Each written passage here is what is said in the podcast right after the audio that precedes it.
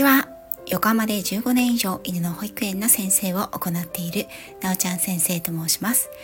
犬と人の架け橋でありたい私が、犬に関する様々なお話、大好きな旅のお話、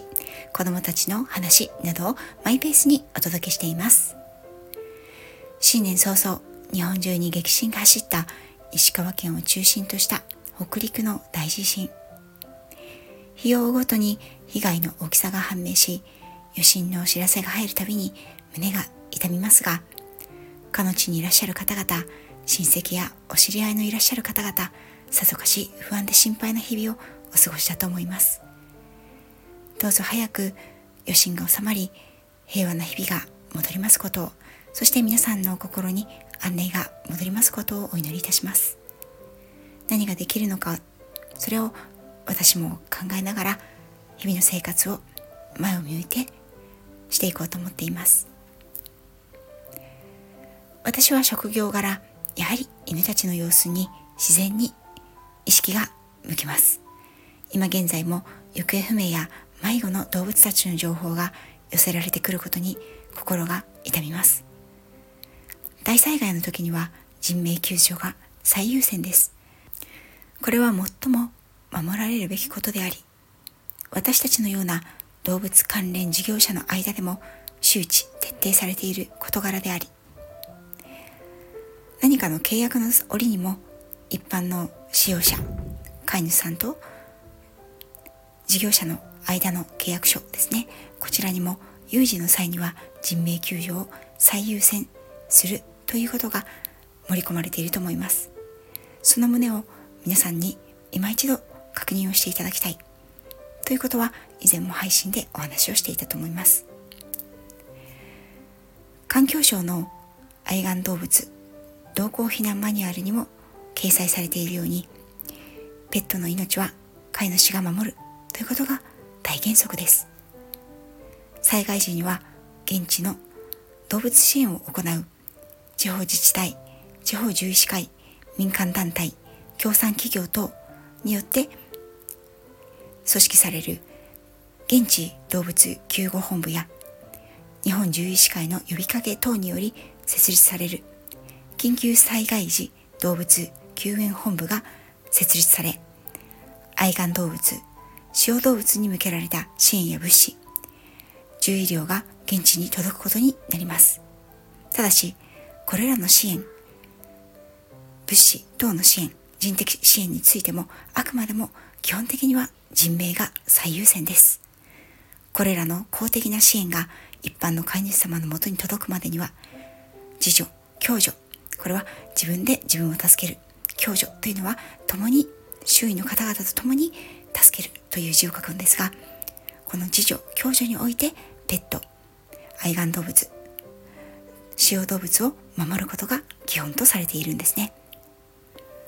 これを機会に再度皆様には、行政におけるペットと飼育者の避難所の対応について、どのような基本方針が設定されているのか、それを確認しておいていただくことが良いと思います。環境省のホームページ、パンフレット、報告書等のページには、愛玩動物に関しての様々なパンフレットやマニュアルを自由に閲覧することができます。ペットと災害については、ペットの災害対策マニュアルのほか、一般の使用者向けの災害時ガイドラインとして、ペットを守ろう防災対策というマニュアルがとても読みやすいです。カラフルで絵もついていて、そしてチェック項目などもきちんと掲載されていて、決して長い読み物ではありません。こちらには、住まいと防災、健康管理としつけ、家族の話し合いやご近所との連携、所有明示の徹底、情報収集と避難訓練、人と動物の安全確保と同行避難、ペットのための備蓄品、避難所と仮設住宅という章立てで分かりやすく記載されています。概要欄に URL を記載しておきますので、チェック欄にチェックをされてみてはいかがでしょうか。また、令和3年度版人とペットの防災対策ガイドライン、防災への備えチェックリストも合わせて概要欄に記載しておきます。こちらは一般使用者向けというよりは、ペットと同行避難をしてきた方をどのように対応するのかという市町村避難所向けに設定されたガイドラインとチェックリストになります。地方自治体、市町村がどのような視点で一般飼育者とペットを対応することになっているのか、それをぜひ皆さんにも知っておいていただけるといいのではないかなと思います。よかったらご一読ください。地方自治体や行政の一般的なガイドラインを知っておくことで、どうしてうちの自治体、市町村の避難所はペットに対してこういう対応なのかを理解しておくことができるからです。もしその対応に不満があるようであれば、有事の際ではなく平常時に自治体に掛け合うことが必要だからです。ぜひご一読されてみてください。また、ペットの防災マニュアル等については数年おきにマニュアルが改定されています。大きな改定については環境省の方から一般使用者向けにマニュアルがオンラインでも公開されますので、時々は数年に一度ですね、どうぞご確認いただければと思います。過去配信においても、私は自分が東日本大震災の後に被災ペットボランティアに赴いた時の体験や災害時の備え、トレーニングについても配信しています。こちらも概要欄に記載いたしますので、よろしければ何かの折に聞いていただければと思います。有事の際に備えること、大切なことを最後にお話ししていきます。食料品や日用備蓄品、持病の薬などの用意はもちろんのことですが、何より大切なことの一つは動物たちの心と体のケアです。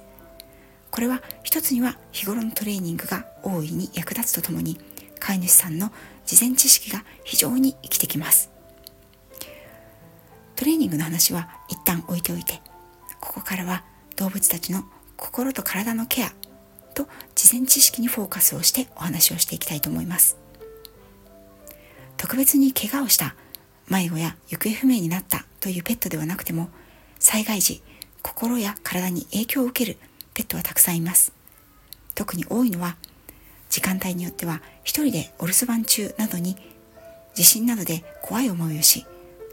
心にトラウマを抱えてしまうケースです。特に犬という生き物は、本来は猫のように単独ではなく集団で生きる生き物です。何か予期せぬこと、不安、突然の強い恐怖に襲われた時に、完全に一人でいるということにより、さらに恐怖を強く感じる傾向にあります。また、同じようなシチュエーションに置かれることで、その恐怖がフラッシュバックしたり、恐怖を予測してパニックに陥るということもあります。過去震災にあった犬たちに多く見られる症状としては、過度の分離不安症、音に対しての過敏な反応、興奮、不安症状からのパニック、予期恐怖、予測恐怖による攻撃行動などが挙げられます。犬をはじめ動物たちは、人に感知できないほどの微細な余震を感じることがあります。その余波は動物たちを不安やパニック、恐怖や興奮に陥れ、通常時には見られない行動を引き起こすことが多々あります。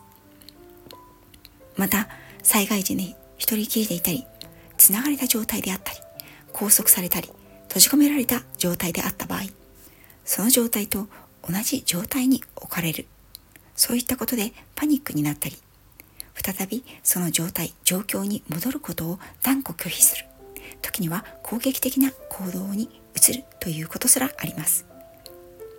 例えば、ケージの中にいた時に大きな地震を経験した犬が、再び同じケージに入るということをとても嫌がるといったケースは往々にしてあります。そういう場合には、違うケージを違う環境に置くなど、条件を変えて一からハウストレーニングをやり直してあげるといいでしょう。クレートやケージに入るというトレーニングは、災害時でも大変推奨されているトレーニングの一つでもあるからです。特に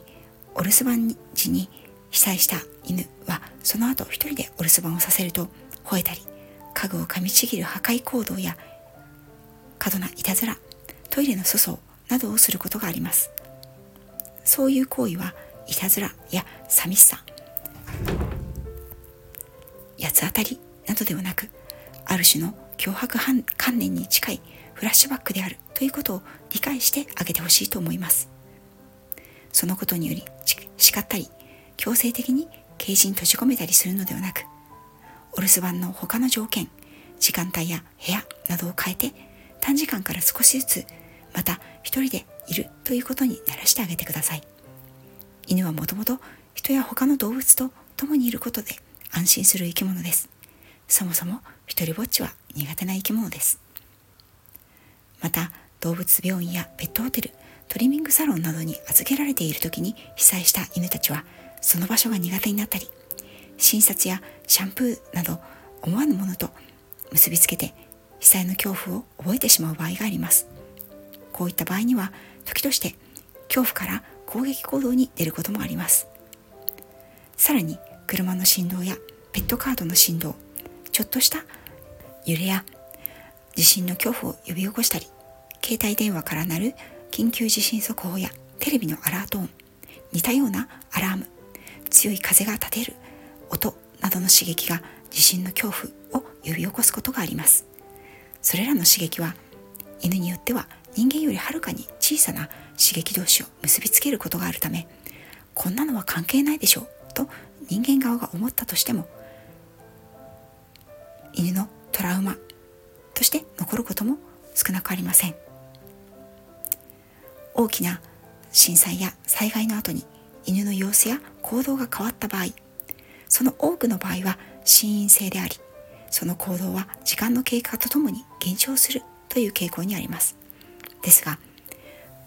減少するのではなく増えていく、または一向に減らないという場合には、動物の行動療法を専門にケアする獣医師さんやドッグトレーナーにご相談されることもいいでしょう。被災直後から犬を不安な状態で一人にしなくてはならない、一人暮らしの方などの場合には、リラックスする音楽やペットアロマ、ホメオパシーやハーブティーなど、獣医療以外のホリスティックケアも役立つことがあります。ですが、一番は飼い主さんがしっかりと犬の不安や恐怖を理解し、それを受け入れ、犬たちが立ち直る時間と心の余裕を持って対応してあげることだと思います。お留守番が怖くてカーテンをビリビリに破いてしまった犬に、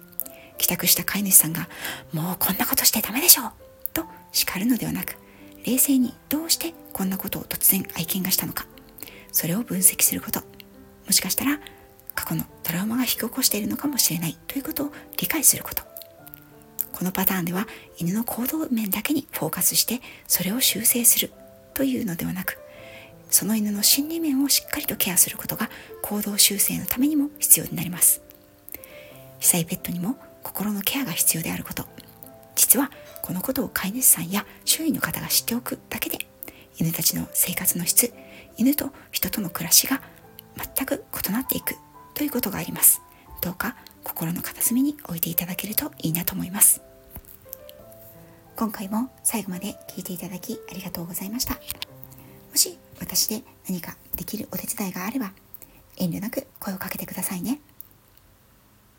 被災された皆様、そしてペットたちに安心した